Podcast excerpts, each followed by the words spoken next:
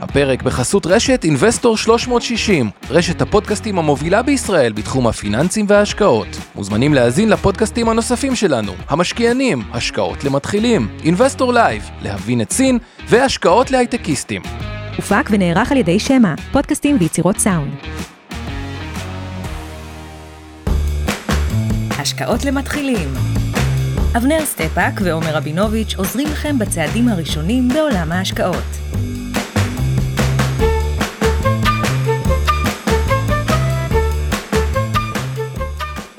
ערב טוב לכולם, ערב טוב לאורן שנמצא איתנו כאן היום אה, במקום אה, אבנר. אז קודם כל אה, אורן, למי שלא מכיר, זו הזדמנות טובה אה, להכיר, אז בוא תציג קצת את כן, עצמך. אז ערב טוב, באמת אבנר לא פה היום ואני אה, יושב במקומו, אז אה, שמי אורן ברסקי, ומי שמאזין לנו גם בפודקאסט שלנו אה, ברשת אה, אינבסטור 360 לייב, אז מכיר, מי שלא, אז הזדמנות טובה.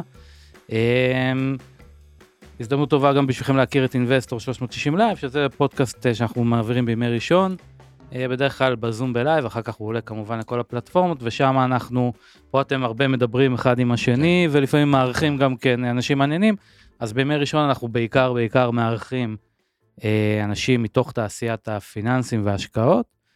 אה, בדרך כלל מנהלי השקעות ראשיים, החל משמות שכולם מכירים, כמו גלעד אלטשולר ואורי קרן וגיא מני ממיטב וחגי שרייבר מהפניקס ו, וכולם, ודרך כלכלנים ראשיים.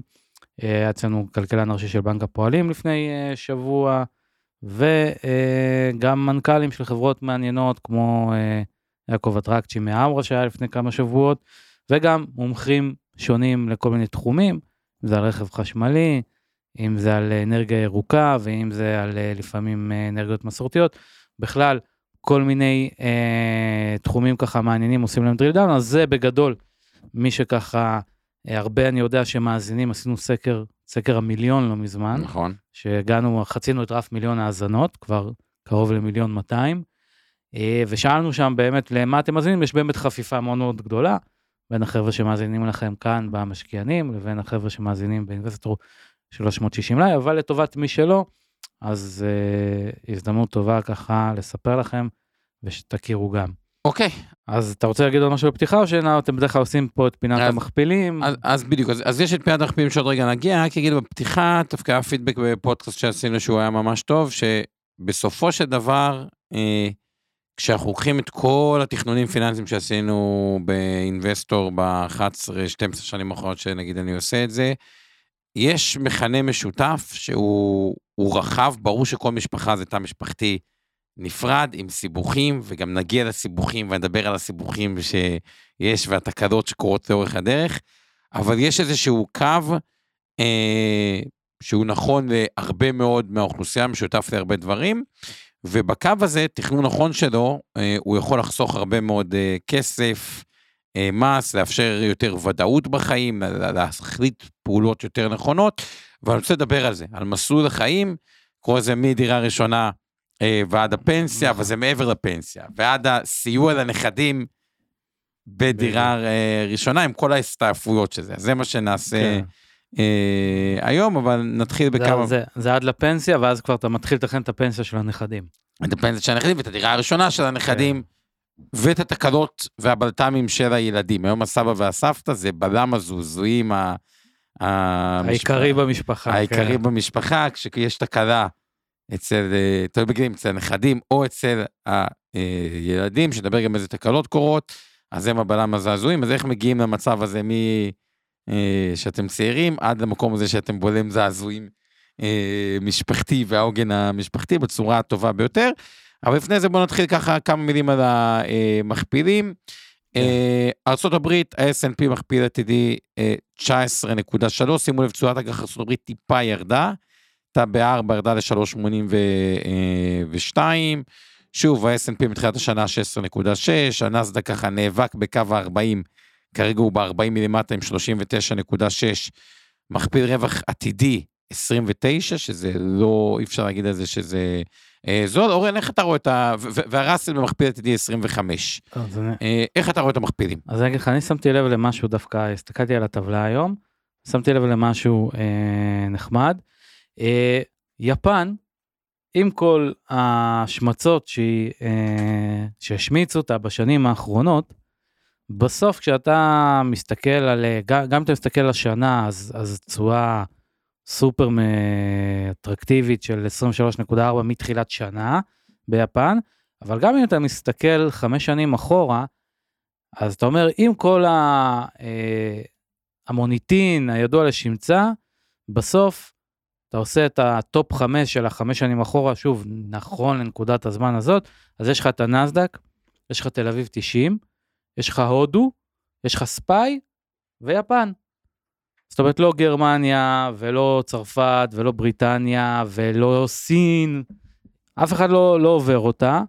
בסוף בין חמש המדדים, אה, אני לא אגיד העיקריים בעולם, כי תל אביב 90 משתרבב לשם, אבל בין המדדים העיקריים שאנחנו עוקבים אחריהם, אז בסוף כאילו יפן אה, מקום חמישי חמש שנים אחורה, וזה לא, אולי לא אינטו, אינטואיטיבי לחשוב ככה. מעבר לזה גם דיברנו השבוע, אה, כתבתי השבוע הזה בטוויטר, אה, על אה, מחקר שפה עשו אצלנו בחברת הניהול התיקים, אה, בהובלת שלמה מרציאנו, באמת על, על תמיד יש את הטענה שוק אה, זול, שוק יקר, ותמיד מכפילים, אה, משווים את זה, לוקחים את המכפיל הנוכחי, משווים את זה למכפיל היסטורי. נכון. ומה שהחבר'ה אה, פה אצלנו הראו במחקר, שגם המח... להשוות למכפיל היסטורי או לממוצע היסטורי, הוא הוא לא כזה רלוונטי, כי גם המכפילים יש להם איזושהי מגמת עלייה לאורך השנים. זאת אומרת, גם אה, רואים איזשהו קו מגמה ב, אה, במכפיל הממוצע לאורך השנים. אז, אז למצוא את החציון או למצוא את הממוצע שלוקח דאטה של 100 שנה אחורה, לפעמים קצת מטה ומבלבל אותנו, וגורם לנו להרגיש לפעמים שהשוק אולי לא... יותר, יותר יקר ממה, ממה, ש... שהוא באמת. ממה שהוא באמת. בדיוק, אז זה גם ככה... אה, עוד איזה משהו בהתייחס לזה שדיברת פה על הנסדק אה, אוטוטו. מכפיל 29. מכפיל 29 עתידי, כן. אה, אז זהו, זה ככה שני אינפוטים שאני שמתי לב בטבלה אה, השבוע. אגב, עוד משהו אחד אולי רק מעניין ממה שאתה תומך לגבי יותר יקר ממה שזה נקרא, היה כנס השקעות מאוד גדול בארץ של אחת החברות, שבאמת הזמינו הרבה מומחים מהארץ ובעיקר מהעולם. והייתה שם תזה מאוד מאוד יפה ש...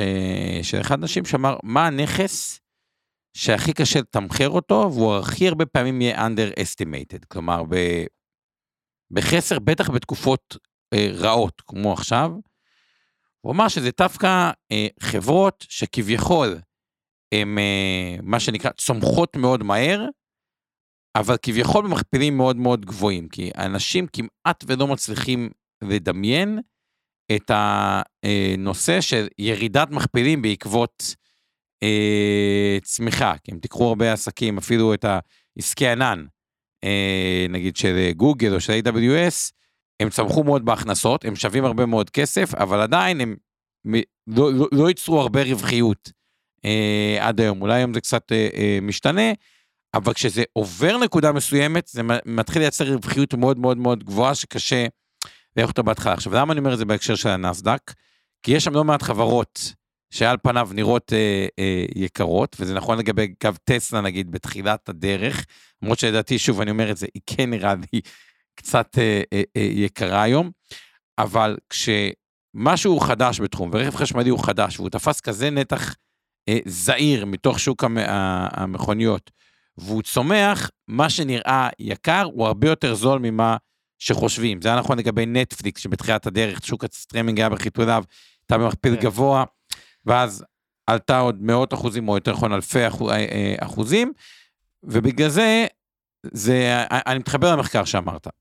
כן, האמת שהזכרת את הנסדק וטסלה וכולי, אז פתאום אה, קטי ווד חזרה להיות קצת באופנה אה, בחודשים האחרונים, ואני רואה אותה שעוד פעם קוראים לה, מראיינים אותה בכל מיני אה, פודקאסטים ותוכניות בחו"ל, אחרי שהיא קצת ככה אולי ירדה מתחת לרדאר לאיזה שנה.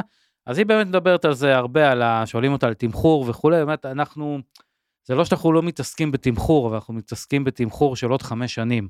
זאת אומרת, מה שאתה אומר, אם יש פה באמת, נגיד, קח את טסלה אחורה באמת, אז להסתכל על זה בעיניים של כאילו, עזבו מה קורה עכשיו, בואו נראה מה יהיה עוד חמש שנים, ששוק הרכב יתפתח, שיהיה יותר חברות, מכוניות חשמליות, שיהיה יותר...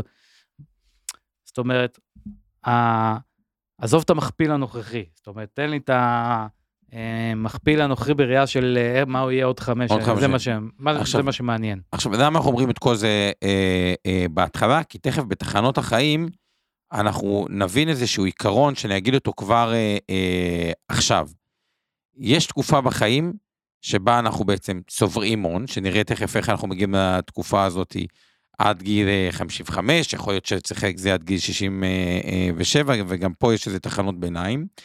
אבל ייתכן ותהיה תקופה בחיים, איפשהו בין גיל 55 לגיל 57, או גיל 50 עד גיל, 50, עד גיל 67, שאנחנו קוראים לה באינבסטור, זו התקופה שהרבה פעמים הכי מפחידה אותנו, גם משפחות, תקופת המדבר.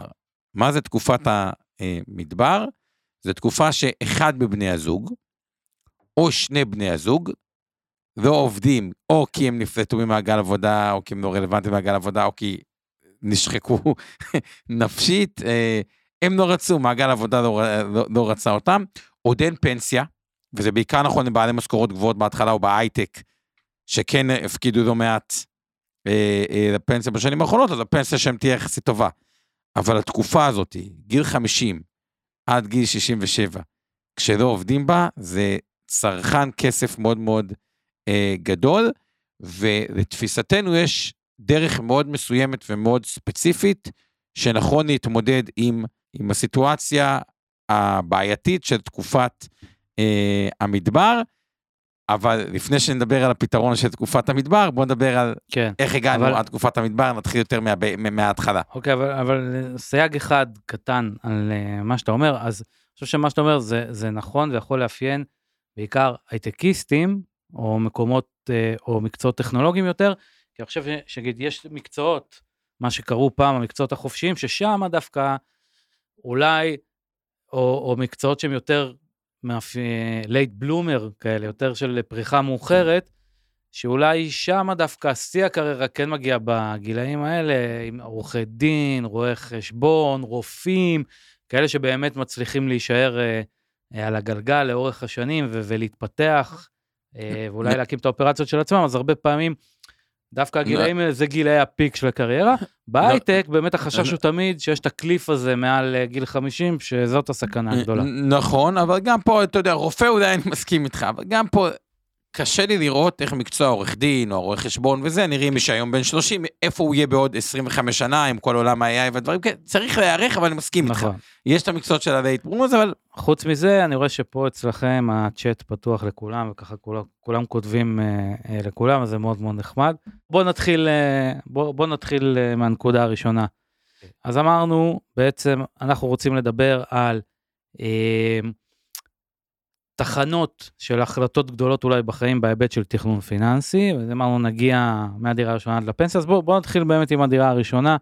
בדרך כלל דילמה שמאפיינת זוגות צעירים, אולי קצת לפני ילדים, אולי קצת אחרי עם, עם ילדים קטנים, אולי גם חבר'ה רווקים שכבר צברו קצת, אה, מגיעים גיל 30, 35, אולי הם כבר חסכונות, אולי קיבלו קצת, מה- הרבה, הרבה מקבלים מההורים לטובת העניין גם, שאז גם אין דילמה, כי ההורים, אתה רוצה זה רק בשביל דירה, אין לך, לא נותנים בשביל שום דבר אחר, אז, אז אין דילמה.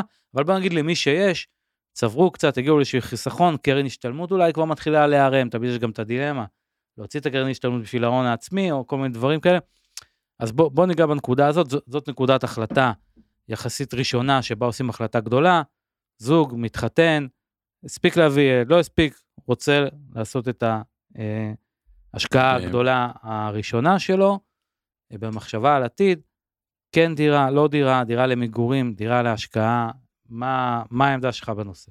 אוקיי, אז אני אקח את זה שזה החלטה שהיא, אה, למי שכמובן מקשיב הוא זוג צעיר זה אחלה, אבל מי שהורה לילדים בני 16, 15, 14, 13, כאילו, או בכלל, הורה לילדים, זה גם, כי זה גם תלוי בהורים, ואני תכף אה, אסביר. ה- הגישה שלנו, שבסופו של דבר כנראה זוג לא יקנה דירת חלומותיו על ההתחלה, הוא יקנה דירה ראשונה, בין אם להשקעה או בין אם למגורים, ובאיזה שלב כשהתא המשפחתי יגדל וידעו איפה רוצים לגור ליד ההורים של החתן, של הכלה, עם מי מתחברים יותר, מי מתחברים פחות, מקומות עבודה וכו', יהיה איזה תהליך של שדרוג אה, אה, אה, דירה. אה, אז הגישה שלנו, לפחות באינבסטור, אה, אגב, פה אני ואבנר לא תמיד מסכימים אחד עם השני, כפי שאתם אה, יודעים מהפודקאסטים הקודמים, היא כן להיחשף לעולם הנדל"ן בצורה כמה שיותר מהירה, כי אתם, ו, וזה אבסורדי, כי אתם רוצים להיחשף לעולם הנדל"ן, ורוצים שהוא ירד. זה נשמע מצחיק, אני קונה נכס שאני רוצה שהוא ירד, כי השדרוג דירה, הוא תמיד יהיה יותר יקר באופן יחסי. זאת אמירה, זאת אמירה שכאילו... זו אמירה, אנחנו רואים את זה בתכנון פיננסי כניהול סיכונים, כגידור. הרבה אנשים לא יסכימו איתה, אינטואיטיבית זה, זה ככה יגרום להם טיפה אה, לזוז באי נוחות נראה לי, ו- ולהתנגד נכון. לאמירה הזאת. אז בואו ננסה להסביר אותה יותר לעומק. הרעיון הוא כזה, תחשבו שיש לכם, בסופו של דבר, הדירה המשודרגת, וזה פונקציה של הרבה דברים בחיים, בשביל אחד, גם בגיל, עצם הקניית הדירה זה חלום חייו, אבל הרי אצל רוב האנשים רוצים להגיע לדירה, אה, או אם קנו, או אם יש להם את הכסף בהתחלה שלושה חדרים לחמישה חדרים, או פנטאוז, או צמוד קרקע, אה, או דירה יותר גדולה, או אזור יותר קרוב למקום שיותר אה, רצו. והדירה הזאת היא יותר יקרה באופן משמעותי מהדירה אה, הראשונה. אגב, בכמה משמעותי? אה, יש פער. זה יכול להגיע גם משתי מיליון, מיליון וחצי, לפעמים גם יותר אה, אה, מזה, מהדירת המגורים הראשונה. ואם אתם לא נצמדתם, עכשיו יש שתי אפשרויות, אנחנו לא נביאים, וזה גם, נחזור לזה בתקופת המדבר. אני לא יודע אם השקל יהיה חלש או חזק, אני לא יודע אם שוק ההון הישראלי יהיה בצורת אה, גבוהה יותר או נמוכה יותר מהשוק האמריקאי, אפשר להתווכח על זה, הנה עובדה, פינת המכפילים, מכפיל ממוצע בישראל 10, מכפיל ממוצע ב-S&P 20. כן. פי 2 בתמחור, ישראל יותר זולה, ארה"ב יותר אה, יקרה, אה, אבל עם האתגרים שיש לנו פה ב, אה, בישראל. אז זה מטריצה שלא יודעים איפה יהיה שוק ההון, ולא יודעים איפה יהיה הדולר מול השקל ואיפה הכלכלה הישראלית. אבל מה שכן בטוח, אם הכלכלה הישראלית תהיה אה, טובה, כנראה שמחירי הנדל"ן יעלו. יעלו. ואגב, כנראה גם שהשקל יתחזק, וכנראה שמניות בארץ יעשו טוב. טוב. כלומר, זה, זה, זה שלושה דברים שיעשו. ואז אני אומר ככה, לא להיחשף לעולם הנדל"ן הישראלי, הרבה פעמים מלווה גם בדברים שאני רואה לאחרונה שאומרים, טוב, גם לא רק שאני לא רוצה להיחשף לעולם הנדל"ן, אני גם לא רוצה שהכסף שיושקע במדינות ישראליות, וכל הכסף צריך להיות מושקע בארצות הברית. זה אומר בגדול, שאם משהו בארץ כרגע, שזה נראה מאתגר, אבל כל תקופה מאתגרת נראה שהיא תימשך יותר זמן ממה שהיא קורית במציאות, וכל תקופה טובה, אגב, יש תחושה שהיא תימשך גם יותר זמן ממה שהיא אה, קורית במציאות, ואז זה בעצם אומר שאם בטעות טעינו, ויקרה תרחיש 2021, שמה זה תרחיש 2021? שוק המניות בישראל היה מהטובים בעולם, והשקל הגיע ל-3.1, ומחירי הנדל"ן עלו. אם פה לא היינו או במניות ישראליות, או בדירה אה, אה, להשקעה, אה, אכלנו אותה. כלומר, כוח הקנייה שלנו נשחק. נשחק ברמה שאי אפשר להסביר אותו. עכשיו, מה הבעיה אם לא להיחשף לנדל"ן? על פניו, הפעולה הרציונלית, אוקיי, אני לא רוצה להיחשף לנדל"ן, יש היגיון להגיד, אוקיי, אני בונה תיק של מניות, 100% נגיד מניות ישראליות. למה? אז, אם הנדל"ן בארץ אה, מתייקר, כנראה גם שהמניות יעשו טוב והשקל יעשה טוב. אבל מי שרוצה לקנות דירה, אין לו תמיד את האומץ לשים 100% מהכסף במניות מניות ישראליות. כן. ואז אין, כלומר, רק כאילו מניות ישראליות ונדל"ן, או, או, או, יש בהם קורלציה, והרבה פעמים אני רואה, ו, ואז אם לא עושים את זה, ובסוף אה, השוק הוא כן יהיה טוב, ובכל זאת, בואו, יש פה דמוגרפיה חיובית, יש פה יחס חוב תוצר מאוד מאוד אה, אה, אטרקטיבי יחסית אה, לעולם, כלכלת הייטק וסגת וכו', ולכן, מכיוון שיש קושי נפשי בלקחת את כל הכסף שלנו, ואני ראיתי חברים גם שמכרו דירה, ואז אמרתי, אוקיי, מחכים לדירה הבאה וזה, לא יודעים מה, בוא תשים לו כסף במדינת ישראליות. לא עשו את זה. אה, עשו את זה, עשו את זה אה, חלקית, אבל כאילו לא פשוט, כי עוד פעם, זה נכס שהוא מגדר, תחשבו על זה סתם. חברות נדל"ן, אה, אפילו בוא ניקח מקרה יחסית מפורסם, אוקיי? ושוב, אין פה המלצה, לא שורט, לא לונג, ותשומת מתוך חוקת הנחה שכל, שכל מניה מוחזקת פה, גם על ידי הקרנות, גם על קופות השתלמות ורכוש המיטב, למרות שאבנר לא אה, אה, פה, וגם בקרנות נאמנות אה, וניהול תיקים של אה, אינבסטור. אבל בוא ניקח את הדוגמה שהיא מאוד מאוד בכותרות של חנן מור, אוקיי?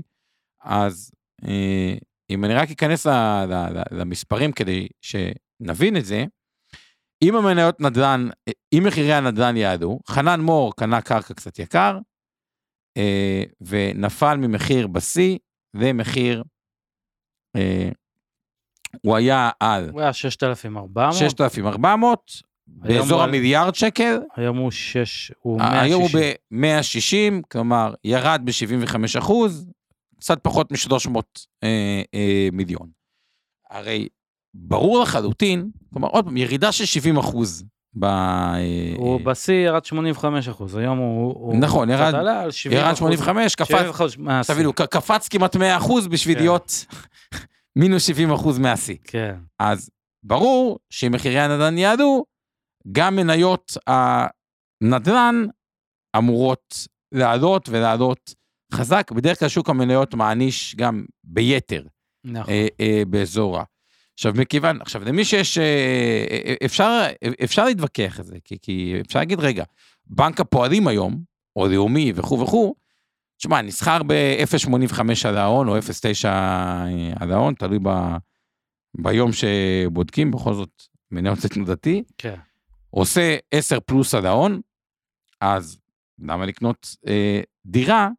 אגב, נותן דיבידנד של 5.39, שהוא הרבה יותר גבוה מאשר השכירות, אז אני קונה נכס שנסחר ב-15% על ההון העצמי ומייצר כאילו רווח של 12, כן, אבל אתה 13 אחוז. לא, עכשיו הנקודה היא, האם באמת נפשית, אני יכול לקחת זהו. כסף שמיועד לדירה, מיליון שקל, סתם דוגמה, או חצי מיליון שקל, ולשים אותו 100% על מניות בארץ, דוגמת בנק לאומי ופועלים, כנראה שרוב האנשים לא יוכלו... כנראה לעשות. שרוב האנשים לא יוכלו לעשות את זה מבחינה רגשית, ואם אי אפשר לעשות את זה מבחינה רגשית, עדיף כבר להיחשף לנכס שבאמת אה, אה, מגדר אותנו, הוא גם, אה, אה, אז פה זה ה... ה- בקיצור, אתה אומר, אתה אומר את הדבר הבא, תראו, עכשיו הבעיה היא כזאתי, גם ההורים שלכם, אוקיי, שרוצים אולי לעזור לכם בכסף, יתמכו שנייה, לכם, יתמכו, הם גם לא משקיעים את זה בנכס שמגדר, הוא לא אומר, טוב, עד שאני אעזור לילד, אני אשים את זה במניות ישראליות, שאם הכלכלה פה תהיה חזקה, אז יהיה לי יותר כסף, כי הדירה שותה לי יותר כסף. הוא שם את זה בפיקדון. כלומר, גם הכסף של ההורה שחונה בשביל הילד, כמי שיכול לעזור לו, לא מושקע נכון, גם הכסף של הילד לא אה, אה, מושקע בצורה שמגדרת, ואז יכולה להיווצר פה אה, אז רגע, אז אתה. אומר, אז אתה אומר אותו זוג נגיד, על איזה סכומים אנחנו מדברים? צוואר, 200, 300 אלף שקל, משהו כזה. אה, תראה, זה משתנה, כי אזור המרכז יכול להיות 200-300 דירה להשקעה יותר באזור כן. כזה, כל- אחד גם תלוי במשכורת שלו וזה, וגם- בעזרה מההורים, אז פה זה משתנה. ברור שככל שיש יותר כסף בהתחלה או תמיכה מההורים, אפשר לקנות דירה שיותר מגדרת למקום הקבוע שלנו, לבית הקבוע שאנחנו יכולים... אה, כן. אז אתה אומר, בגדול, בגדול הצעד הגדול הראשון שתא משפחתי, נגיד לא משנה כרגע אם זה אחד או שניים או, או יותר, צריך לעשות, זה קודם כל להצמיד את עצמו למחירי הדיור של מדינת ישראל. כמה שיותר קרוב למחירי הד... הדיור של מדינת זה, ישראל. דירה, אם, אם זה דירה להשקעה, כבר זה... כבר הוצמד, אגב, גם, אה, סתם דוגמה, גם מניות ישראליות זה יותר קרוב מאשר לקחת את אה, טסלה. כן. כאילו, מבחינת הנושא של אה, צריך גם להגיד סיכונים. עוד משהו בעניין הזה, שאומנם זה לא, זה לא מהמקום של אה, להצמיד או, או שהוא היגיון כזה, אבל, אבל יש פה פשוט גם הטבת מיסוי שאתה מקבל. נכון. אז לגבי המס, בעיקר מי שמשכורות גבוהות, אז ישלם על ההכנסות שלו מאוד גבוהות, 28 אחוז, כי 25 אחוז פלוס 3 אחוז מס אה, יסף, כי אנחנו פוגשים את זה ביום יום, אבל שמוכרים מניות ברווח, שמוכרים את ה-RSU מי שבהייטק אה, אה, וכו' וכו' וכו'. ועל הדירה הראשונה אין, אה, יש פטור ממס על הרווח הון, מה שנקרא מס שבח עד אה, רף מסוים וכו' אה, וכו', גם אין מס אה, אה, רכישה, גם אפשר לקנות דירה או יד ראשונה מקבלן באיזושהי הנחה, או לאתר איזה אזור שיעבור פינוי-בינוי עם איזשהו אפסייד, ו... וגם יש יותר זמן. אל תשכח, יש יותר זמן. מה הכוונה? כשאנחנו צעירים בלי ילדים, ראשון יש יותר זמן לחפש, לבדוק וזה, מאשר אנחנו כבר באזור, הילדים בגנים, מפנים אותנו מדירה, ואז הילדים בלי גנים וחייבים למצוא, ואז עושים את העסקה, דוחצים על ההורים, ועושים עסקה בדרך כלל שהיא ב... באובר במחיר, כי הילד לגן, צריך לרשום אותו, ו- והולכים על מה שפנוי, גם אם הוא יקר. אבל אני התכוונתי לעוד עוד איזושהי הטבה, שבוא נגיד בהנחה אתה הולך על, על דירה כנכס להשקעה, אז יש לך בעצם 60 אלף שקל בשנה, שאתה יכול לקבל תזרימית בלי מיסוי. תזרימית בלי מס בכלל, נכון. וזה גם כן, אם אתה חושב על זה ככה, אתה אומר, אוקיי, אז כל אחד ש, שמאזין יכול לחשב כמה הוא צריך להוסיף לברוטו שלו במשכורת כדי לקבל עוד בדיוק. 5,000 הש- שקל נטו. השלושה אחוז זה בעצם- ארבעה אחוז. במובן מסוים, כן. במובן אה, מסוים, שלושה, או- היום גם יכולים להגיע לשלושה וחצי אחוז, בואו נמשיך הלאה. אוקיי, אז בוא נגיד ככה, אז, קנינו את. הדירה הראשונה, לא משנה כרגע אם זה להשקעה או התפשרות על דירת המגורים, כי הרי כמו שאמרנו לא נגיע לדירת נכון. החלומות בדירה הראשונה, עברו כמה שנים, חלק. מהמשכנתה כבר אה, ירד, בדרך כלל גם כן ישראלים יש להם נטייה, גם אם פתאום מקבלים איזשהו סכום כסף או, אה, או חוסכים קצת, אז הנטייה שלהם היא בדרך כלל גם כן להוריד מהמשכנתה, נכון. לא לקחת את זה למקומות אחרים, אלא להוריד מהמשכנתה. עברו כמה שנים, הילדים כבר קצת גדולים, אה, גם מתקדמים קצת בחיים, מצליחים עוד לחסוך גם אולי עוד טיפה, ועכשיו יש את הדילמה הבאה, רוצים לשדרג את, את אה, בית המגורים. נכון. וה... כבר אי אפשר לתקוע שתי תינוקות בחדר, כבר כל אחד צריך את המרחב שלו, את הספייס שלו, רוצים להתקדם הלאה. נכון, אז הדבר החכם שאפשר לעשות בזה, הוא קודם כל לא לעשות את הטעות. מה זה הטעות? מה זה הטעות? הטעות זה לקנות... פה, פה נגיד גם כן, כבר הצטברו גם כן כנראה סכומים קצת בקרן השתלמות, בקופת גמל. נכון. הטעות היא קודם כל שקנינו דירה נוספת, אני לא מדבר על דירה ששדרגנו בשביל למכור את הדירה הראשונה, מה שנקרא, קנינו ואז נמכור ואז זה הבית הקבע שלנו, לקנות איזושהי דירה להשקעה שהיא באמת לונג טרם, ואז אה, בעצם מנענו מעצמנו את האפשרות למכור את הדירה בפטור ממס אה, שבח הראשונה. עכשיו, כאן בואו נדבר על הבין לבין. לפני שאנחנו קונים את הדירה השנייה, אנחנו צריכים עכשיו מה אנחנו עושים, יש לנו דירה ראשונה. אגב, זה גם נכון למי שאין לו את ההון הראשוני לדירה הראשונה. מוצר הקופת גמל להשקעה, לתפיסתנו באינבסטור, הוא מוצר טוב, כי בסופו של דבר, אנחנו, ב- ב- כשאנחנו נבוא לשדרג דירה, או שנבוא לקנות את הדירה הראשונה עם ההון שחסכנו, אנחנו לא יודעים תמיד flag number אחד, מה ההורים כן יביאו, לא יביאו, באיזה מצב אנחנו פוגשים אותם בחיים, ואיזה סיכונים או סיכויים או ירושות אה, הם קיבלו בעצמם. ובגלל זה, ככל ולא ננצל בסופו של דבר את קופת הגמל להשקעה לטובת השדרוג דירה, או לטובת קניית הדירה הראשונה, כי קיבלנו עוד איזה סיוע בוסט, נקרא לזה, מעזרה משפחתית, ועשינו את זה בגיל מספיק צעיר, גם סכום מאוד מאוד קטן של כסף, שעובד במשך 30 שנה, 40 שנה, אה, אם תיקחו בן אדם בן אה, 30, שהפקיד רק פעם אחת לקופת גמל להשקעה, פעם אחת, לא יותר מזה, את ה-70 ומשהו אלף שקל אה, שמותר היום, אני אקח ברשותכם 80 אלף שקל כדי שזה יהיה אה, אה, מעודכן. אז את כל הסכום הענק של הרווח, רק שנבין מה זה רווח, אם בן אדם בן 27, אני בכוונה לוקח, הפקיד פעם אחת 80 אלף שקלים, בפרישה שלו יש מיליון 700. עכשיו, הדבר הזה, שוב, הפקדנו 80, תחשבו מה זה 25 אחוז על מיליון 700, זה משקף אה, 400 אלף שקל מס, זה משקף פי חמש מסכום, תחשבו, 500 אחוז, פי חמש מסכום ההשקעה שלנו, ואת כל הכסף הזה אפשר למשוך באפס, פטור ממס, כפנסיה. עכשיו, למה אני אומר את זה? כי בשביל להגיע לאותו מיליון 700, אם לא עשינו את זה בגיל 27, אלא הפקדנו את זה סתם לדוגמה, בגיל 50, אז אותם 80 אלף שקל בגיל 50, אם אני אקח 17 שנה קדימה, במקום סכום של מיליון 700, הם 300. כלומר, אנחנו צריכים להפקיד פי 6, פי שש. פי באיזה שש. גיל, באיזה גיל אמרת? בגיל 50, אתה צריך אוקיי. להפקיד פי, פי, שזה פי חמש. בעצם, יפה. ואז אני אומר את הדבר הבא, בין לבין, בתקופות בין לבין, עד הדירה הראשונה, או בין הדירה הראשונה לדירה השנייה, קופת גמל להשקעה לבני אה, אה, הזוג, יכול להיות מקום טוב, אם נקנה דירה ונהיה חייבים את הכסף הזה, מה שיקרה ברוב המקרים, נמשוך אותה, אבל אם בטעות לא נשתמש בזה, כי יש לנו, כי קיבלנו מקור חיצוני, זה לא משנה מקור חיצוני, או RSU מהחברה, או אה, אה, בונוס, או אה, מזל, או הורים, או סבא וסבתא, או, לא, או, או, או כל אחד וה... אני, אני בעניין שלי רואה את זה, זאת אומרת, אתה מדבר, קודם כל יש את ההצמדה למחירי הדיור, אה, ומה שאתה מתאר פה, אני, אני רואה את זה בעיניים שלי כמו השכבה הראשונה, אוקיי? אה, בטח אם אתה מדבר על תקופת מדבר של אה, מגיע איזשהו גיל שקשה יותר למצוא עבודה, אז גם ההפרשות פנסיוניות קצת נפגעות, או יותר נכון. קשה לעמוד בהן. אז אם אתה כבר בגיל צעיר דואג לשכבה הראשונה, מה שנקרא, שזה בעצם השכבה השנייה, מעל, מעל הפנסיה- הפנסיה, מעל נכון. הפנסיה, אבל זו השכבה הראשונה שאתה מייצר לעצמך, אז כבר אתה, אה, ולפעמים מאוד מאוד קשה לראות את זה או לחשוב על זה בגיל 27 או בגיל 30.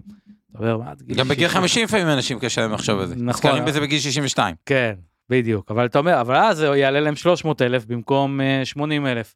נכון. בגיל 27. אותו, בדיוק, אותו תזרים פרישה, 300 במקום 80, זה המספר. אז אני אפילו אומר, לפני הדירה, לפני הכל, באמת מי שיכול ויש לו את ההזדמנות הזאת אה, לעשות את זה, אז באמת לדאוג לשכבה הראשונה הזאת. זה כמו שאמרת, זה מספרים אה, מטורפים אה, לאורך השנים, לייצר את השכבה הראשונה הזאת שנותנת לך עוד את ה... הרבה פעמים את ההבדל בין לשמור על רמת החיים שלך לבין לחתוך אותה בחצי, כי דאגת 30 שנה נכון. לפני לשים אגב, סכום שהוא לא בדיוק. מטורף. נכון. אגב, אגב, זה. מתחיל מההורים, אותו דבר, אותו מספר של 80 אלף, אה, זוג שנולד לו תינוקת, אוקיי?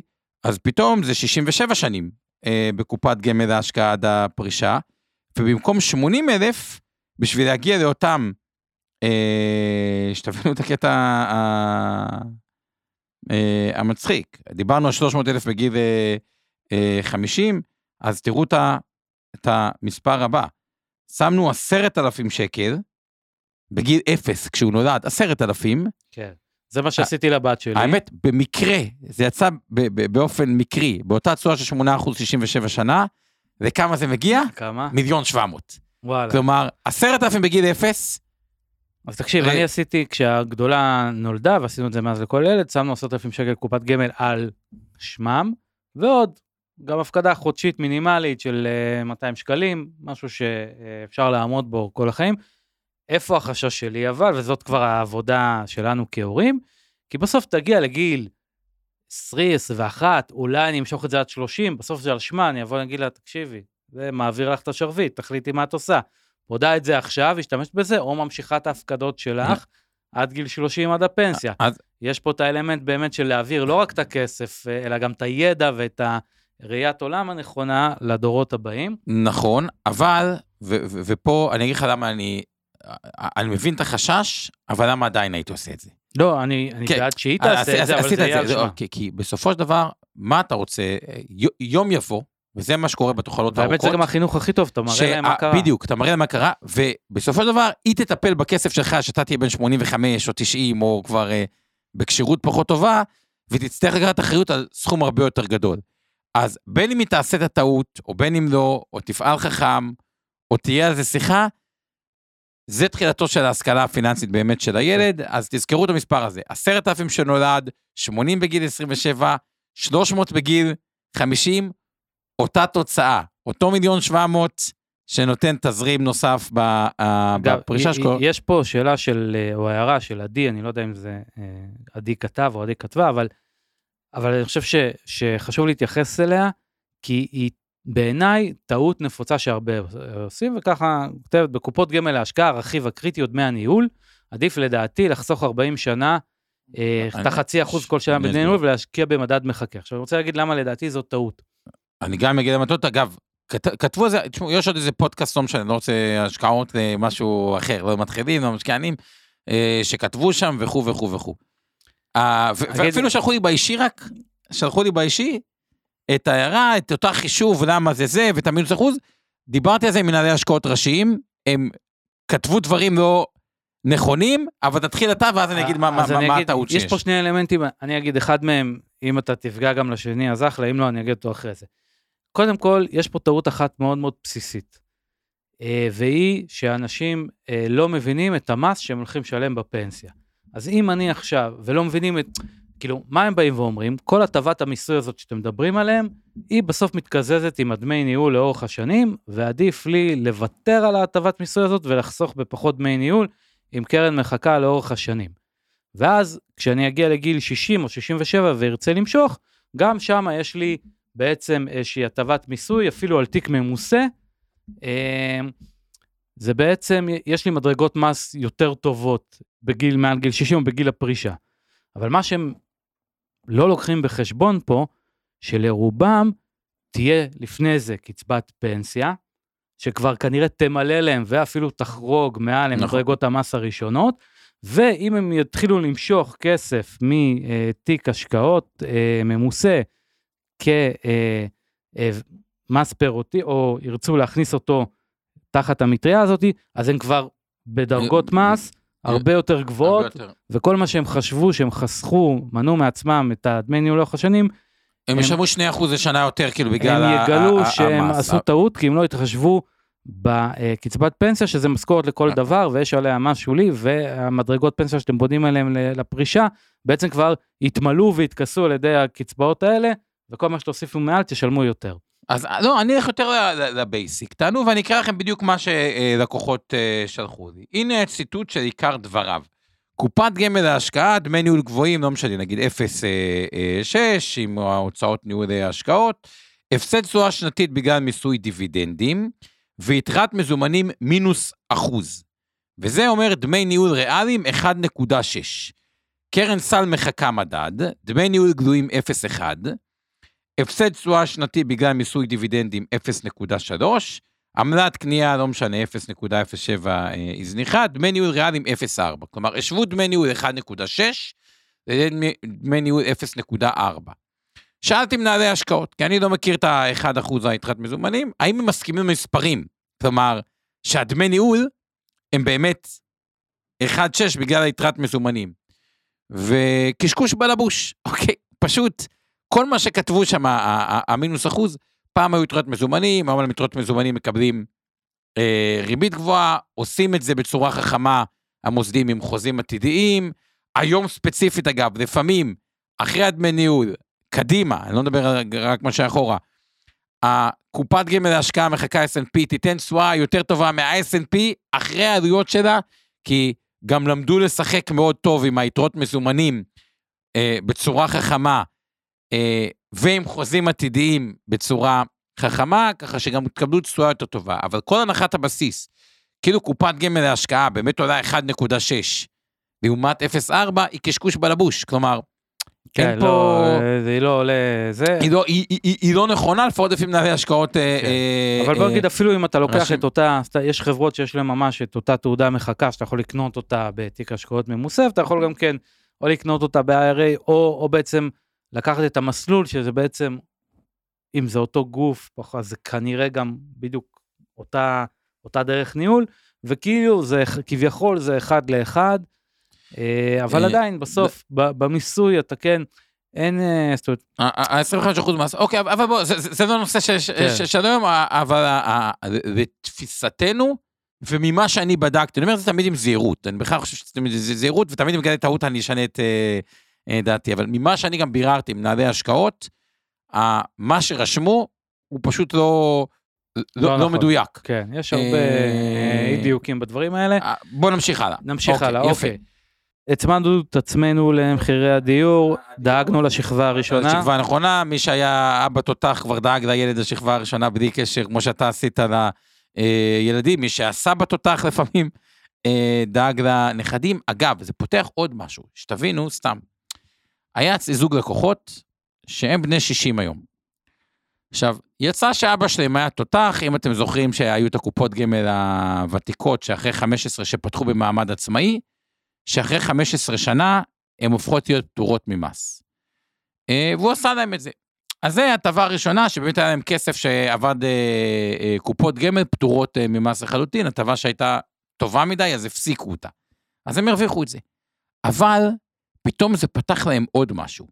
היום ספציפית, למי שיש את הקופות האלה, יש איזה תרגיל פנסיוני כן. שניתן לעשות אותו, עם לקחת פנסיה מקרן פנסיה מקיפה, עם אה, אג"ח מיועדות וכו' וכו' וכו', שיכול לעשות אותו רק מי שפתח את קופות הגמל העצמאיות האלה. אז כביכול היה פה רווח כפול, הטבה על הטבה, ש, אה, שקיבלו, אז לפעמים זה גם פותח עוד דלתות, מה שלא היה אם לא היו עושים את זה, אבל זה נושא אחר. אז, אה, אז המשכנו, בואו נמשיך הלאה קצת אוקיי. לשדרוג דירה. יפה, השדרוג דירה. אז הנה, הנה דוגמה, יש לי דוגמה מהחיים, זוג חברים שבדיוק, שבמרכאות סבלו ממה שאתה אומר, אה, או, או, או, או סבלו ממה ש... מזה שלא קרה, מה שאתה אומר שעדיף שיקרה, הזכרת, אמרת מקודם, אני מזכיר, מי שקונה דירה עדיף לו שמחירי הנדל"ן ירדו, ירדו. כי זה יעזור לו נכון. יותר לשדרג. השנייה שכאילו... יפה. אז קודם כל תסביר למה, ואז אני אספר סיפור קצר על זוג חברים. בוא נקרא הכי פשוט, קנינו דירה בראשון בעבר, או במרכז, או ב... לא משנה מה, אה, פתח תקווה, בשתי מיליון שקל. כנראה ששווה יותר, שווה היום נגיד, סתם דוגמה, שלוש. אבל הפנטהאוז נגיד שעלה אז שלוש 200, הוא לא שווה ארבע 200. הוא היום שווה חמש, כן. חמש וחצי. כאילו, עלה משמעותית הרבה יותר. עכשיו, אם הפער הזה היה נשמר, השתי מיליון היה שתי מיליון, השלוש 200 היה שלוש 200, כלומר, אבל מבחינת בעיה. אין בעיה. ולכן, בהנחה שאתם רוצים לשדרג את הדירה בשלב כלשהו, אתם תלכו לנכס, גם ככה הגידור, וזה למה זה פעולת גידור, הוא גידור חלקי, הוא מגדר רק 60% מהעלייה, 50% מהעלייה, 65% מהעלייה, לא משנה. אבל הוא לא מגדר הכל, ובוא תיתן את הדוגמה של החברים. אז, ו- ורגע, אם היה קורה ההפך, אבל אם השתי מיליון שקנית, היה יורד שווה מיליון וחצי, יורד- והפנטהאוז היה יורד אה, שתיים וחצי, היה בדיוק. אה, מתקרב אז- אליך. מתקרב אליך. אז באמת זוג חברים שהם אה, לפני עשר שנים כבר, או משהו כזה, קנו איזושהי דירה בגבעתיים, הדירה גם עברה תמ"א, אז גם השביחה את עצמה, ובאמת מכרו אותה אחרי התמ"א, אפילו לא חזרו לגור, מכרו אותה, ובאמת עשו שם רווח יפה מאוד, אבל זה קרה כבר לפני איזה שלוש-ארבע שנים. ומאז, הם על הגדר, מחפשים את הדירת, את בית החלומות שלהם, הם עזבו דירה שלושה, הם רוצים בינתיים, נולדו עוד ילדים, רצו להגיע להם, מה שנקרא, מקום הקבע, אבל השוק כל כך אה, ברח להם. ברח להם, שהם לא מצאו שום דבר שהם א' ירצו, כי זה כבר השדרוג, אתה לא רוצה להתפשר פה, זה כבר השדרוג, זה אמור להיות, ה... פה אתה אמור לבלות, כנראה שיש שדרוג אחד בחיים, לפעמים יש שניים, אבל כשאתה עושה את השדרוג השני, אתה בונה על זה שאתה שם לפחות עד שהילדים גדלים, ולא מצאו, כי השוק אה, ברח בעניין הזה, במובן הזה. ודווקא פה אה. היה עוזר להם התזה שלך, כי אם השוק היה יורד, היה להם יותר קל למצוא נכון. את השדרוג הזה. עכשיו, איזה שינוי כן יש כשיש דירה ראשונה, מבחינת ההשקעות? כנראה הרבה, הרבה גם אומרים, תשמע, אני גבולי עם השדרוג, אני לא יודע אם אני אגיע או לא אגיע. אבל פתאום יש היגיון לקחת את הנכסים שלנו יותר להשקעות, ה- ה- נגיד, פתאום ההשקעות המניות שאמרתי בהתחלה, מניות ישראליות, אם, אין, אם יש דירה, יש היגיון אולי לקחת את זה יותר להשקעות חו"ל. ואני אסביר רגע, ופתאום אני אומר, רגע, דבר והיפוכו, כי הרבה פעמים, מתי אין לנו את היכולת הפרקטית לשדרג את הדירה? לא שהשוק רותח. כשהשוק הוא טיפה יותר מצונן, כן. כמו היום. עכשיו, תראו איזה יופי, נגיד, זה מה שאני מדבר עם אה, לקוחות. מי שהיה... אגב, היום הם הצליחו. נכון, לא, אז בגלל זה, זה, זה בדיוק מה שאני אומר. יש לכם כבר את הדירה להשקעה, כלומר, אם השוק מצונן, הוא מצונן גם לדירה שלכם, אבל גם לדירה יותר יקרה. יקרה. אם השוק רותח, הרבה פעמים בכלל אין את האפשרות אה, לעשות את השדרוג הזה. עכשיו, למה אני אומר פתאום האסטרטגיה השתנתה למניות חו"ל? כי אני כבר לא, כי אם השוק מצונן, כמו היום, מי שהקשיב והשקיע במניות חו"ל במקום מניות ישראל, אז עכשיו הוא מקבל שוק מצונן. באופן יחסי, מניות חו"ל נתנו תשואה עודפת פעמיים על המניות בארץ, גם כי הדולר התחזק וגם כי המניות נתנו תשואה עודפת, ואז פתאום נפתח לו, או גם יכול להיות שיש לו גם RSU, מניות כאלה, כאילו, מה, מהחברות, מי שעובד בגוגל, מייקרוסופט, אה, אה, אמזון, אנבידיה וכו' וכו', ואז נפתח איזה חלון צר, אוקיי? שפתאום השדרוג היחסי הוא יותר קטן, כי הנכסים היקרים, כשיש אה, צננת, הם מצטננים קצת אה, יותר, יותר. כי פתאום מאוד קשה לרכוש אותם בגלל המשכנתה, אז הירידת מחירים שם יותר דרמטית. אבל, והצננת נקראת כי השוק בארץ הוא חדש, אבל זה לא בהכרח קורלטיבי לשוק המניות האמריקאי, ואז המניות האמריקאיות, אה, כרגע אני מוכר אותן גם בדולר חזק ומכפילים יותר גבוהים, ובעצם פתחתי את החלון האפשרויות. כלומר, מה השתנה פה? אם בהתחלה אנחנו צריכים נכס בארץ, כי זה ההצמדה שלנו, ומניות ישראל, או מניות ישראליות כדי להצמיד את עצמנו, כשיש נכס בארץ, דווקא יש היגיון בלפזר, בלגוון. בלפזר בחו"ל, כן. ואז יכול להיות שיהיה איזה מצב ספציפי שזה מה שנותן לנו את היכולת, אפשר גם וגם, זה עניין של מכפילים, עניין של תמחורים. אז כן, וגם ככה כבר עשית את העסקה הגדולה, רוב כן. הכסף שלך מושקע פה. רוב הכסף שלך מושקע בארץ, וזה טוב אופ- תמיד. אה, אז זה טוב תמיד, עדיין אה, אפשר להגיד היום, רגע, מכפילים פה מאוד זולים, בארה"ב כבר עלה, אז אולי והיום זה לא תקף, אפשר להתווכח על זה, מה עדיף, שוק אמריקאי ב-20 או שוק ישראלי ב-10 מכפילים, אבל כגישה, כקונספט. כקונספט, כן. פתאום הטיה לחו"ל עושה לי הרבה יותר אה, היגיון. ואז, ש- נגיד והצלחנו לשדרג את הדירה, תלוי עזרת הורים, כן או לא, זה גם הרבה פעמים בגילאים, תזכרו שהשדרוג דירה הרבה פעמים יותר נושק ל-40, אה, בעיר 45. 40, 45, ואז בדרך כלל כבר הסבא והסבתא העבירו את כבר- הירושות להורים. כן. ואז ההורים שלא חשבו שהם יוכלו לעזור, פתאום כן, לא, יכולים, שוב, זה תלוי מאוד בהרבה מאוד נכון. אה, משתנים. טוב, כמובן, ואז- אנחנו נותנים פה איזשהו מקרים ברור. ככה יחסית עם מכנה משותף נרחב, ברור שכל אחד... ברור, יש גם סבא וסבתא שהם אה, בגיל 105, והם אצלנו ב... זה היה... אה, זה יש גם- גם אה, כאלה שצריכים לתמוך בסבא וסבא או בהורים. זה נכון, גם, זה גם אבל אנחנו קורה. ככה מדברים על באמת על איזושהי שכבה רחבה של דברים שאנחנו נתקלים בהם שוב ושוב. אגב, הזכרת לתמוך בהורים, גם חכם, אני הבאתי הרבה המלצה לאנשים, תתמכו בהורים כמה שיותר מוקדם לפני עשר שנים, כי אז אמרתי מה יקרה? לא תתמכו בהם מוקדם, או תקנו להם דירה או תסייעו, בסוף הם לא יגורו ברחוב, אתם תצטרכו לשלם להם את השכירות העולה כל החיים, לפחות עזר, כאילו, עזרתם מספיק מוקדם, נפטרתם מ liability, עם... אה, שתצטרכו לתמוך בגיל יותר מאוחר. אגב, וכנ"ל הורים לילדים. לא תתמכו ב- בילדים ששוק הנדל"ן מספיק מוקדם, יכול להיות שתצטרכו לתמוך בהם יותר אחרי זה, אה, אה, מהבחינה אה, הזאת. ואז שתי אפשרויות. אפשרות אחת, היינו צריכים לפדות הכל. עכשיו, אני מבין, מי שמשדרג דירה, לפעמים באמת אין ברירה. אמרתי לאנשים, אין מה לעשות. זה לא חכם לפדות קרן השתלמות, אבל אין מה לעשות, זה לא חכם לפדות גמל השקעה, אבל אין מה לעשות. אה, פודים הכל וטיפה ממנפים, כי זה הצעד הגדול שצריך לעשות אותו פעם אחת אה, בחיים, ויש כאלה שמסיבות כאלה, יהיה להם אה, את הרזרב, הצעד הזה ברור. לפעמים באמת צריך לרוקן הכל, הכל, הכל, הכל, ולפעמים פחות. ואז אנחנו מתחילים תקופה... עכשיו, היתרון פה, שוואנס קנינו את בית המגורים היותר קבוע שלנו, אז אנחנו מרגישים יציבות, ואז מאוד מאוד קל להשקיע בנכסי, מה שנקרא נכסי סיכון, כי אנחנו אומרים, אוקיי, אנחנו כבר עם רגליים נטועות טוב טוב בקרקע, אנחנו פחות מפחדים מתנודתיות, כי זה כבר לא למטרה ספציפית, זה הכל למטרות יותר ארוכות. רזרבות לילדים שלנו, רזרבות לדיור מוגן, לתקופת המדבר, זה הכל כזה מטרה רחוקה ועתידית, יש פחות סיכון שנעשה טעות אה, מנטלית, נקרא לזה אה, אה, במובן הזה. ואז, פה האסטרטגיה עוד פעם צריכה להשתנות. כלומר, למה? ונסביר את השינוי הזה. הסיכון שלנו הפך להיות תקופת המדבר, או אני קורא לזה בלת"ם ילדים. או לפעמים גם בלת"ם אה, אה, הורים, למי שצריך לתמוך בהורים. אבל בואו נתחיל מה, מההסבר מה זה בלת"ם ילדים, שהוא לא כזה בלת"ם, ומה זה בלת"ם המדבר. אה, שזה כאילו הפסקת עבודה נגיד של אחד מבני הזוג וירידה בקש שלו, או ששני בני אה, אה, הזוג. זה אומר שפתאום צריך סכום כסף, או למחיה, או לטובת הילדים שהם רוצים חתונות, דירות, לימודים וכו', וכשהם יצטרכו את הסכום כסף הזה, אנחנו לא יודעים באיזה שוק זה יפגוש אותנו. שקל חזק, בדיוק. או אוקיי. דולר חזק, סיכון המשיכה, מניות. מניות למעלה, או מניות למטה, אה, פשוט לא יודעים. עכשיו, מה שבטוח, לא נגיד לבת שלנו, רגע, רגע, רגע, חמודה שלי, התקבעת חתונה לעוד אה, שמונה חודשים, אבל כן, עכשיו השוק אה, למטה, אז תדחי. אז אה, תדחי את החתונה, מה, מה קרה? תדחי, זה עכשיו. פאוול עוד לא, עדיין לא אמר שהוא מוריד את הריבית, אז אי אפשר. תחכי עם החתונה, מה אחת להתחתן עכשיו? אפשר לעשות את זה, אבל זה בעייתי, או, ה- הורים של החתן הביאו קצת כסף לדירה, ואז אומרים, טוב, אנחנו לא יכולים עכשיו כי השוק למטה, חבל לממש, נחכה עם העזרה שלנו. זה יכול...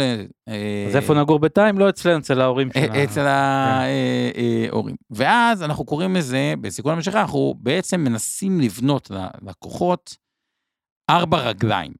מה הם אותם ארבעה אה, רגליים? בואו נפשט את זה, זה, זה יכול להיות יותר מורכב מזה, אבל אני אנסה לפשט את זה, אוקיי? מי שככה בתכנונים אצלנו, יש עוד שכבה אה, יותר מורכבת, אבל נתחיל מה, מהפישוט של זה. מניות ישראליות, מניות חו"ל, וזה לא משנה עכשיו אם זה מחכה S&P או תיק... אה, או IRA, או גמל להשקעה, או גמל להשקעה, מה שזה חשוף. לשוק ההון. שוק ההון הישראלי, שוק ההון הגלובלי, אה, כן. נקרא לזה אה, ככה.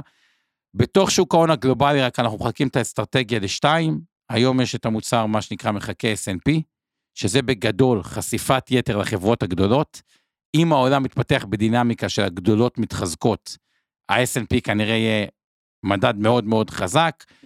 באיזה case, זה- מתי זה קורה?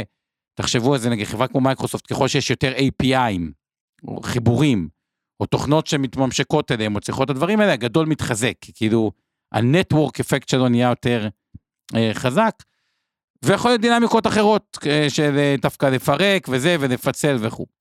ולכן יש לנו שתי מודלים, לפחות באינבסטור. אחד זה המחכה S&P או הגדולות, והשני זה דווקא תיק שאנחנו בונים, תיק השקעות, מודל שפיתחנו, שהוא דווקא חשוף ל-40 חברות המובילות, אבל היותר בינוניות, לאו דווקא המגה קאפ. למה? כי בתוך חו"ל, אני לא יודע אם תיווצר ה-NVIDIA הבאה, אני מזכיר, NVIDIA הייתה בעשרה מיליארד לפני עשור, היום היא טריליון, שאינטל הייתה 100 מיליארד ונשארה בערך 100 לא, מיליארד. בוא נגיד את זה ככה.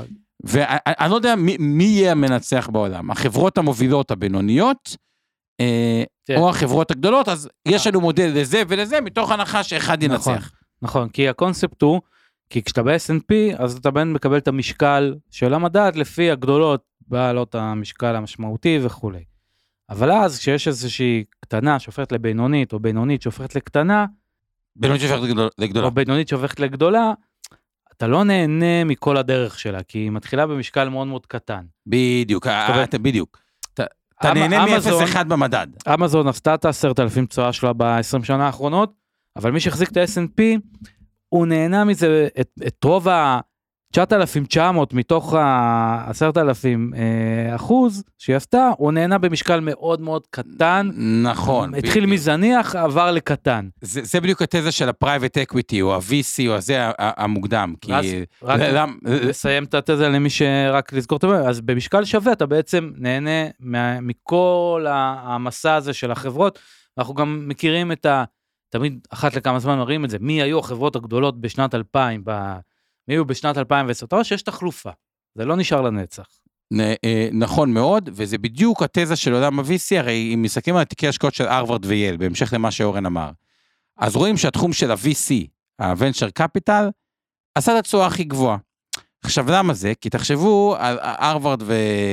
אה, וייל שהם השקיעו גם בחברות סטארט-אפים, שגוגל הייתה קטנה, שפייסבוק הייתה קטנה, שאמזון הייתה קטנה, כמה creation value, כלומר, יש בהתחלה. כאילו, זה המקום היחידי שאפשר לעשות 10x, 15x, מה שהיום יותר קשה לאפל להגיע משלושה טריליון ל-30 לשש, טריליון. כן, כן, גם לשש. כן. אפילו לארבע וחצי, זה, זה בלתי נתפס. אז הרעיון, איפה שאנחנו עושים את זה באינבסטור, בתיק מניות הישראלי, תיק אחד, בתיק מניות הגלובלי, מחלקים את זה כביכול ל-S&P, שזה הגדולות, ועוד מודל שפיתחנו שהוא נותן את החשיפה ל- אוקיי. לקטנות, אז, אז זה רגל אחת, אבל בגדול, אם אני רוצה עוד יותר לפשט את זה, חו"ל ישראל, כי זה איפה שוק המניות חזק. שאר הכסף הוא מיועד לטובת שתי דברים, אוקיי? אחד, בואו נפשט את זה יותר המידה, נגיד לך שם טיפה כספית שקלית, או כספית אה, אה, דולרית, למי שלקוח כשיר במקום כספית אה, שקלית וכספית דולרית, יש קרנות חוב אה, שנותנות אה, תשואה קצת אה, אה, יותר טובה, ואז קורה הדבר הבא, סביר להניח שאם שוק ההון הישראלי, למה, בואו נחזור ל-2021 מה קרה עם לקוחות שלנו. לקוחות שהיו צריכים כסף לבלטם לטובת ילדים ב-2021, או לטובת עצמם, שוק המניות הישראלי היה חזק, והשקל היה חזק, ייקחו מה, מהישראלי. 2022, הכל היה גרוע, הגדולות התרסקו, בארץ התרסקו, אה, כל שוק ההון היה גרוע, פדו מהקרנות חוב, או למי שכל כך כשיר, לצורך העניין כספית דולרית, או תיק השקעות אלטרנטיבי עם חשיפה לדולרית. ואז הוא פדה מזה. ב-2022 היו לקוחות שהיו צריכים כסף, זה מה שפדינו להם.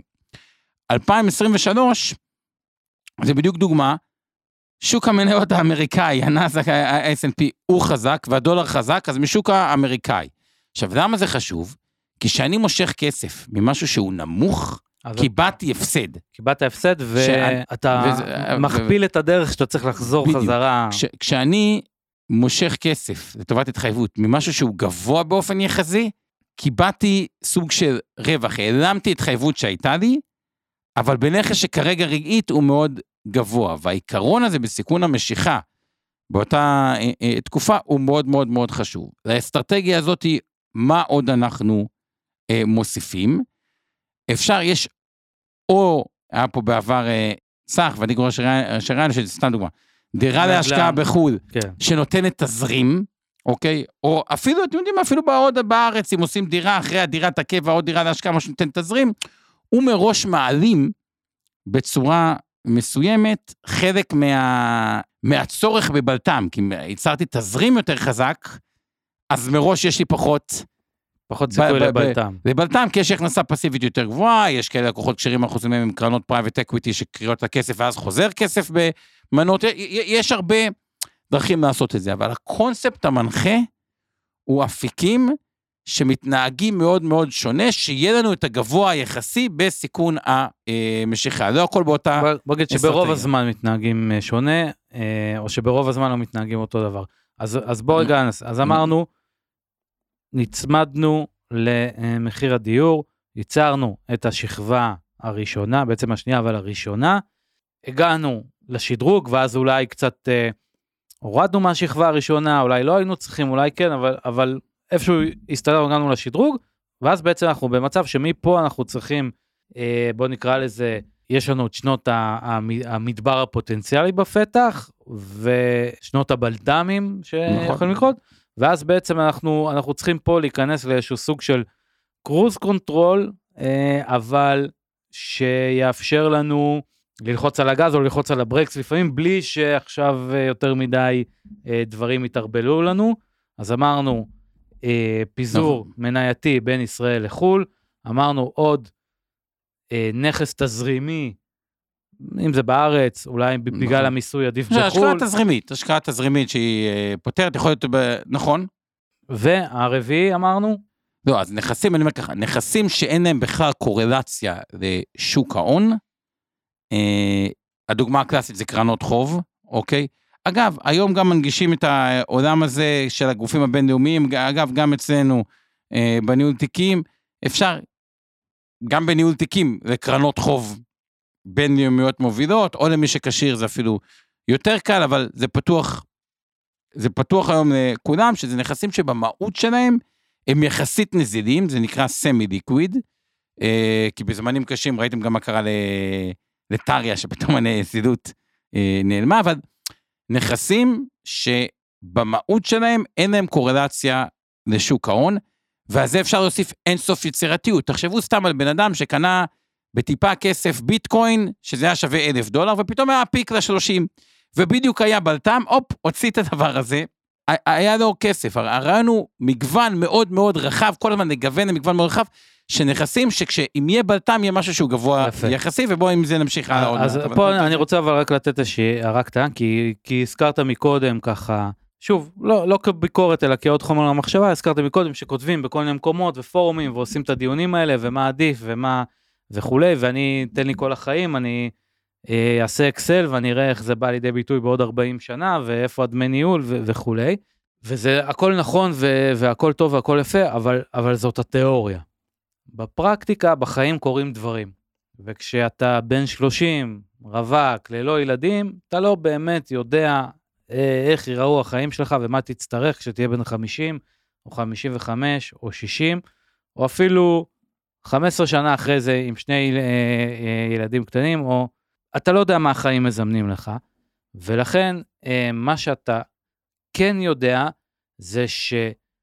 סיכוי טוב שיהיו מצבים בהם תצטרך לעשות או חישוב מסלול מחדש, או אה, לשנות איזשהו תמהיל, או איזשהו בלטם שיכריח אותך למכור. אה, למכור פה, למכור שם.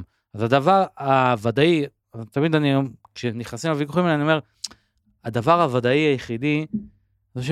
זה לא, לא בהכרח הדמי ניהול ולא בהכרח מה האקסל מראה, אלא הדבר הוודאי היחידי שבן אדם יכול אה, לבנות עליו, זה אה, הגמישות שהוא מייצר לעצמו לבצע שינויים, אם בוא נגיד שמחיר, נקרא לזה הטעות, או מחיר השינוי, הוא מינימלי או לא קיים במקרים מסוימים. נכון. אוקיי, וזאת הוודאות ה- היחידה שבאמת אפשר להכניס לכל התמהיל הזה של uh, תוכנית השקעות ארוכת טווח. כי שוב, האקסל יכול להראות לך נפלאות, ו... נפלאות, ואם אין בלת"מים, אז באמת יספר הרבה כסף, אבל כן. מהניסיון שלי איכשהו יש בלת"מים. איכשהו יש אה, בלת"מים, ואיכשהו בגיל 30 אתה, אתה מכיר רק מקרה אחד. המקרה של עצמך בגיל 30. נכון. אתה לא מכיר שום מקרה אחר. לא של אחרים ולא של עצמך בגיל 40 או 50 או 60. אז אני אומר, כאילו זה אחלה, זה מעולה, זה טוב, זה פותח את הראש, זה נופ, נופלים המון המון אסימונים שאתה עושה את החישובים האלה ורואה, אבל תמיד תמיד לזכור, הוודאות היחידה היא לא שם, הוודאות היחידה שאתה צריך זה, זה לייצר לך גמישות כדי לעשות שינויים עם נכון. מינימום טעות, מינימום מחיר. אפרופו גמישות, וזה מעביר אותי לשלב, כאילו, בתקופת המדבר ולכיוון תקופת הפנסיה, כמה שיותר מהכסף, להצליח גם לפעול איתו מיסויית חכם. אנחנו לא יודעים מה יהיה, בכלל שוק ההון זה משתנה עם יותר מדי נעלמים. יותר מדי נעלמים, אה, החיים זה אה, משתנה. הח- החיים מדי- יותר מדי נעלמים.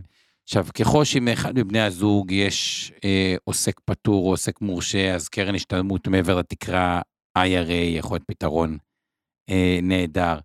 ככל ולמישהו אה, יהיה פנסיה, אוקיי, של מעל 5,000 שקלים ומתקרבים לגיל 60, תיקון 190, יכול להיות פתרון אה, נהדר גם בשביל IRA שמאפשר את הגמישות, או לא IRA אגב, לא חייב להיות, גם, גם קרן השתלמות מעבר לתקרה לא חייבת להיות אה, אה, IRA.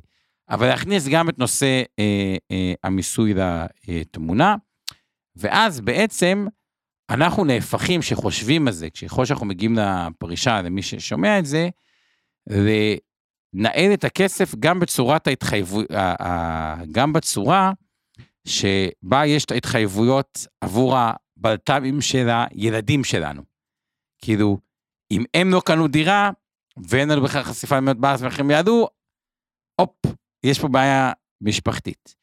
עכשיו, הנקודה היא שרק אני רוצה רגע את נושא הרגש, כי יש כאלה שעכשיו יותר אה, מאמינים במדינה, ויש כאלה גם כותבים אה, שישראל אה, תהפוך למה שתהפוך.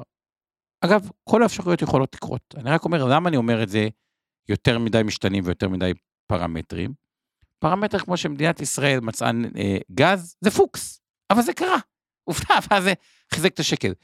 פרמטר כמו שכמה מהסטארט-אפים שכבר קמו יהפכו לחברות ענק בינלאומיות ויצטרכו את כל אנשי ההייטק, לא יודע, תראו חברה כמו מאנדיי כזאת, אם היא פתאום הופכת להיות, לא יודע מה, uh, דיברנו בחברות בינוניות שהופכות כן. לחברות קטנות, היא אולי, עכשיו, יכול להיות שזה יקרה, יכול להיות שזה לא יקרה, אבל מספיק חמש חברות שנהפכות לחברות ענק מהבינוניות היום, וגם אם יהיה פחות ביקושים, על עצם, פחות סטארט-אפים חדשים, על העצם הקיים, הוא, הוא יכול לספוג הרבה מאוד, ויכול להיות שלא, ובאמת ישראל תלך אחורה. אבל אני אומר, זה משוואה עם יותר מדי נעלמים. זה כמו שנוקיה הייתה חברת ענק שסיפקה מלא מקומות עבודה ב...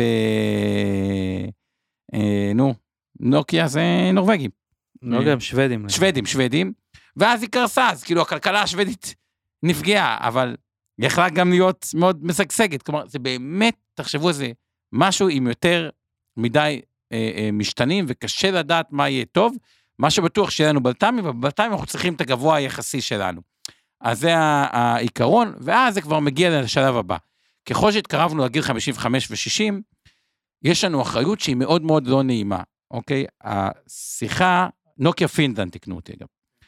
השיחה על ניהול כספי הורים ומניעת בעיות אה, להורים, ייפוי כוח מתמשך, אגב, גם על זה באחד מימי ראשון באינבסטור לייב היה לנו פודקאסט, אה, ושהצוואה שלהם תהיה כמו שצריך, ובכלל שהכסף שלהם ינוהל כמו שצריך.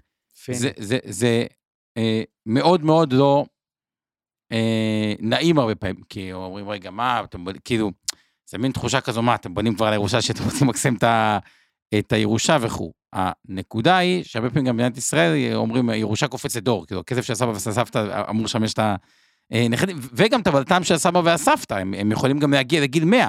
בוא'נה, הבן אדם הזה בן 75 יכול לחיות עוד 25 שנה. תחשבו כמה כסף זה חודש, תכפילו את זה בשנים, יש גם אינפלציה וכו'. ופה נהיה הדאגה של אחד הילדים, אני לא יודע מי, אבל מי שמאזין פה הוא כנראה עם אוריינות פיננסית יותר גבוהה מהממוצע. אבל אחד האחים צריך לקחת את הנושא של הטיפול בכספי אה, הורים, וראיתי הזנחות קשות. אני ראיתי הורים שגם מגיעים עם 15 שנה, כסף נגיד בדולרים, אבל לא ישכב בפיקדון, כולל היום אגב. סתם. שמה? דולר. אה, לא, לא בפיקדון, דולרי, דולר. מחזיקים. כן. דולר. או, או, או, או בעו"ש. ולא בפיקדון, או יורו, שנים. שנים, כן. ולא זה מ... בגלל כספי פיצויים, כספי זה, עכשיו. סבא וסבתא שלי הורישו לפני כמה שנים, סכום מאוד גבוה של uh, כמה מאות אלפים ביורו, שפשוט החזיקו ומה, אותו. זה היה פיקדון? זה היה החזיקו זה? אותו, ב- החזיקו. החזיקו אותו באיזה עו"ש בבנק, כאילו, ב... לא אותו והבנק כלום. לא, בדיוק. ו- ו- ולא פיקדון, ולא מדד, לא, ולא כלום. כלום. ככה. והנופל... והנושא הזה, וסתם, ולאבא שלך לא היה נעים לדבר איתם על זה. כן, לא מה- אמא שלי, אבל לא משנה. לאמא כן. שלך, אוקיי. את הזה, כי זה לא נעים, אבל-. או שלא יודעים בכלל גם בדיוק או, מה או ומי. גם לא אה, אה, יודעים ומסכימים, יש דרכים רגישות איך עושים את זה ואיך עושים את זה נכון וכו' וכו' וכו'. אה, אגב, חלק מהכוחות שולחים את הפודקאסט שלנו כן, להורים, אומרים, תקשיבו. שמענו וזה, תקשיבו, כאילו לפתוח את את הרעיון, אה, הנושא הזה. אה, אבל זאת עוד- עוד איזושהי אה, נקודה חשובה. וגם החינוך פיננסי של הילדים שלנו, בדיוק כמו שאורן עשה לבת שלו, זה לטעת את הזרעים של החינוך הפיננסי, ונראה לי נסיים עם סיפור שכבר סיפרתי אותו אה, כמה פעמים, ואז נעבור לסיכום אה, שלך, זה התחרות קוסמים. אתה מכיר את הסיפור הזה? שני קוסמים, יש את תחרות הקסמים הגדולה בעולם, אחד עושה כסף מאוד מאוד מרשים, ואז השני בא, לוקח קלף, לוקח 100 מטר, חץ וקשת או איזה זריקה, פשט, זורק אותו על עץ, ואז בא, מכסח את העץ, כאילו, מוריד את העץ, והופ, רואים אותו בתוך העץ. ואף אחד לא מבין איך כאילו, הוא עשה איך הוא עשה את זה, והוא כמובן זוכה בתחרות, וגם הקוסם השני נהיה אובססיבי, לא מבין איך הוא עשה את זה. והסוד בקסם שלפני 30 שנה, כשהעץ התחיל אה, לגדול, הוא שם שם עץ של קלף אה, אה, לב הקלף. האס אה, אדום. זה בדיוק אותו דבר כמו הקופת גמל להשקעה שעשית לבת שלך בגיל אפס, כן. שזה שווה מיליון כאילו, שבע מאות, זה- ואחרי 67, זה, זה בעצם הקסם, אוקיי? אז, אז זה גם הטיפול כספי הורים, גם הזרעים לטובת הילדים, הנכדים והשיח הפיננסי, וזה הנושא של המעגל. אורן, לסיכום שלך. אוקיי, אז בוא, אז בוא נגיד ככה, אז, אז יש פה בעצם, אה, בוא נפרק את זה ככה, רק ניתן את ההיילייטס אה, בגדול. יש פה בעצם שלוש-ארבע תחנות עיקריות שדיברנו עליהן, אז אמרנו, הצעד הראשון, אה, או ההשקעה הגדולה הראשונה שעושים בחיים, הדילמה בין דירה ללא, אז אמרנו, דירה ראשונה, אם זה גם במקום אם איפה שרוצים לגור זה קצת יקר מדי, אז גם במקום שלא גרים בו, אלא משכירים, אפילו, אפילו יש שיגידו שזה יותר טוב, אבל בכל מקרה, אנחנו בעצם מצמידים את עצמנו למחירי הדיור במדינת ישראל, או סוג של גידור מפני האפשרות ששוק אה, הנדל"ן יברח לנו, ואז כשכבר אה, נתחתן, או שכבר אה, נחליט איפה אנחנו רוצים לגדל את הילדים, ולקנות דירת מגורים אה, קבועה ל-10-15 שנה הקרובות, אז אולי אה, אם לא נעשה את הגידור הזה, אז השוק יברח לנו מדי, אז זה אחד. אחרי שעשינו את ההצמדה הזאתי, אז באמת אה, לאט לאט מתחיל גם להתפתח, אה, מתחילים להתפתח אה, חסכונות אחרים. דיברנו אה, אה, על גמל, על קרן השתלמות אולי שמתחילה כבר אה, אה, לצמוח, ואז, אה, ואז אחרי כמה שנים מגיע השלב שרוצים לעשות את השדרוג לדירת המגורים ה, אה, היותר, אה, או, בית החלומות יותר, נקרא לזה ככה, בדרך כלל דירת מגורים ראשונה היא ככה הצעד הראשון, ופה אה, העלית את הרעיון הלא אינטואיטיבי שעדיף לנו ששוק נדל"ן ירד, כדי נכון. לעשות את השדרוג הזה, כי הוא מקרב אלינו, כשהשוק יורד, דירת החלומות מתקרבת אלינו במחיר, נכון. ב- בטח אם גם השקענו בנכסים בחו"ל, כן. כלומר דולרים, תיק השקעות יותר אה, מוטה, אה, נקרא לזה מטח ו- וחו"ל, דווקא אחרי שיש דירה וכבר יש כן. לך זמן. בין לבין גם כן, אם הצלחנו לדאוג לשכבה הראשונה שלנו בפנסיה, על ידי גמל להשקעה ששמנו בגיל מוקדם ויכול נכון. לסכומים יפים בפרישה ולקבל אותו כקצבה פטורה ללא מס, אז זה גם כן מהלך אה, חש... גדול וחשוב שאפשר לעשות. ככל שהוא יעשה בגיל יותר צעיר, ככה אה, יהיה יותר זול לעשות אותו. מי שעושה אותו נכון. כבר לילדים שלו, מספיק עשרת אלפים שקל בלידה, אתה מביא אותם קרוב לבין מיליון וחצי לשני מיליון שקל אקסטרה. אה, לפנסיה, במקום שהם. צריכים 300 הם בגיל 50, כן. נכון. אה, ואחרי שכבר אה, יש לנו את השכבה הראשונה, יש לנו את הנדל"ן למגורים, יש לנו כבר אולי את דירת המגורים הקבועה שלנו, לפחות עד שהילדים יגדלו ויעזבו אולי. פה אנחנו בעצם מתחילים להכין את עצמנו בכמה רגליים. אחד, למה שנקרא תקופת המדבר, אולי לגילאים ככה 55 פלוס, ששוק העבודה קצת אה, ידלג עלינו לכמה שנים, או לבלת"מים, ילדים סלאש הורים וכולי, ופה בעצם אנחנו כבר צריכים לדאוג לפיזור וגיוון הרבה אה, יותר גדולים. הרבה יותר גדולים, כדי שכשנגיע למצב בו נצטרך אה, למשוך כסף מאיפשהו, יהיו כמה אופציות ונבחר את הטובה ביותר למשיכה, שבדרך כלל נכון. יהיה אה, המ- גבוה האפיק, באופן יחסי. האפיק הגבוה יותר באופן יחסי, כדי לא לקבע הפסדים ולגרום נזק שיהיה הרבה יותר קשה אה, לכפר עליו. אז זה ככה בעצם בגדול ממש, אולי השלוש-ארבע שלבים והתובנות העיקריים. רק להגיד למשוך אמר אולי את זה, ברור שיש בתם, יש כזה שידלג כבר על הדירה הראשונה וישירות לדירה המשותפת, כי הוא. קיבל זה, מ- מ- מפה יש כל מיני הסתעפויות וזה תהליך פרסונלי תכנון פיננסי, נכון. אבל, אה, אבל אה, הבאנו איזשהו קו מחשבה. אה, אוקיי, מעולה. טוב, אז חברים, תודה רבה לכולם, ונתראה ביום אה, אה, שלישי הבא, אה, ומי שיצטרף אלינו באינבסטור... אה, אז זהו, אז קודם כל אנחנו מזמינים אתכם 360 כבר להצטרף אלינו ביום ראשון הקרוב, באינבסטור 360 לייב, ב-8 בערב, וגם כן, מי שלא נמצא אה, ב live, אז מוזמן אה, לחפש את זה בספוטיפיי, באפל פודקאסט, או איפה שאתם אה, מאזינים לפודקאסטים. אינבסטור 360 לייב, מוזמנים להאזין, להאזין לפרקים קודמים, וגם כן הפרק החדש שיעלה בקרוב, אה, יום ראשון, אנחנו דווקא מתקשר למה שאמרת, ביום ראשון אנחנו, אה, יהיה לנו על נדל"ן אה, מסחרי בארצות הברית, דיברנו על אפשרויות נכון. השקעה בדולר, בנכס תזרימי אה, בחו"ל, בארצות הברית או במדינה אחרת. מדובר אז- על מרכז של חברה ציבורית, אבל... כן, כן. אבל, אבל האלה, נדבר על אה, התחום כן. באופן כללי, נדבר על התחום של נדל"ן מסחרי בארצות הברית. אה, ופה שבוע הבא, אז אבנר יחזור, נכון? אה, נכון, חוזר אלינו מזה. אה, אורן היה תענוג לשדר איתך. אחלה, תודה, שמחתי גם לשנות קצת, פה, פה אתם יותר מדברים, אמרו שאנחנו מקשיבים הרבה. בדיוק, אנחנו מראיינים. בדיוק, כן. מראי- צריך להקשיב הרבה ולתת לדבר, פה ככה יש יותר הזדמנות. אז תודה רבה על האירוח, תודה כמובן לשיר פלדמן, ועמר ביב על התכנים. תודה לעמר ביב, תודה ולאבנר שאיתנו ברוחו, ו- לשם הפודקאסטים. אה, ולילה טוב לכולם. הפרק בחסות רשת אינבסטור 360, רשת הפודקאסטים המובילה בישראל בתחום הפיננסים וההשקעות. מוזמנים להאזין לפודקאסטים הנוספים שלנו, המשקיענים, השקעות למתחילים, אינבסטור לייב, להבין את סין, והשקעות להייטקיסטים. הופק ונערך על ידי שמע, פודקאסטים ויצירות סאונד.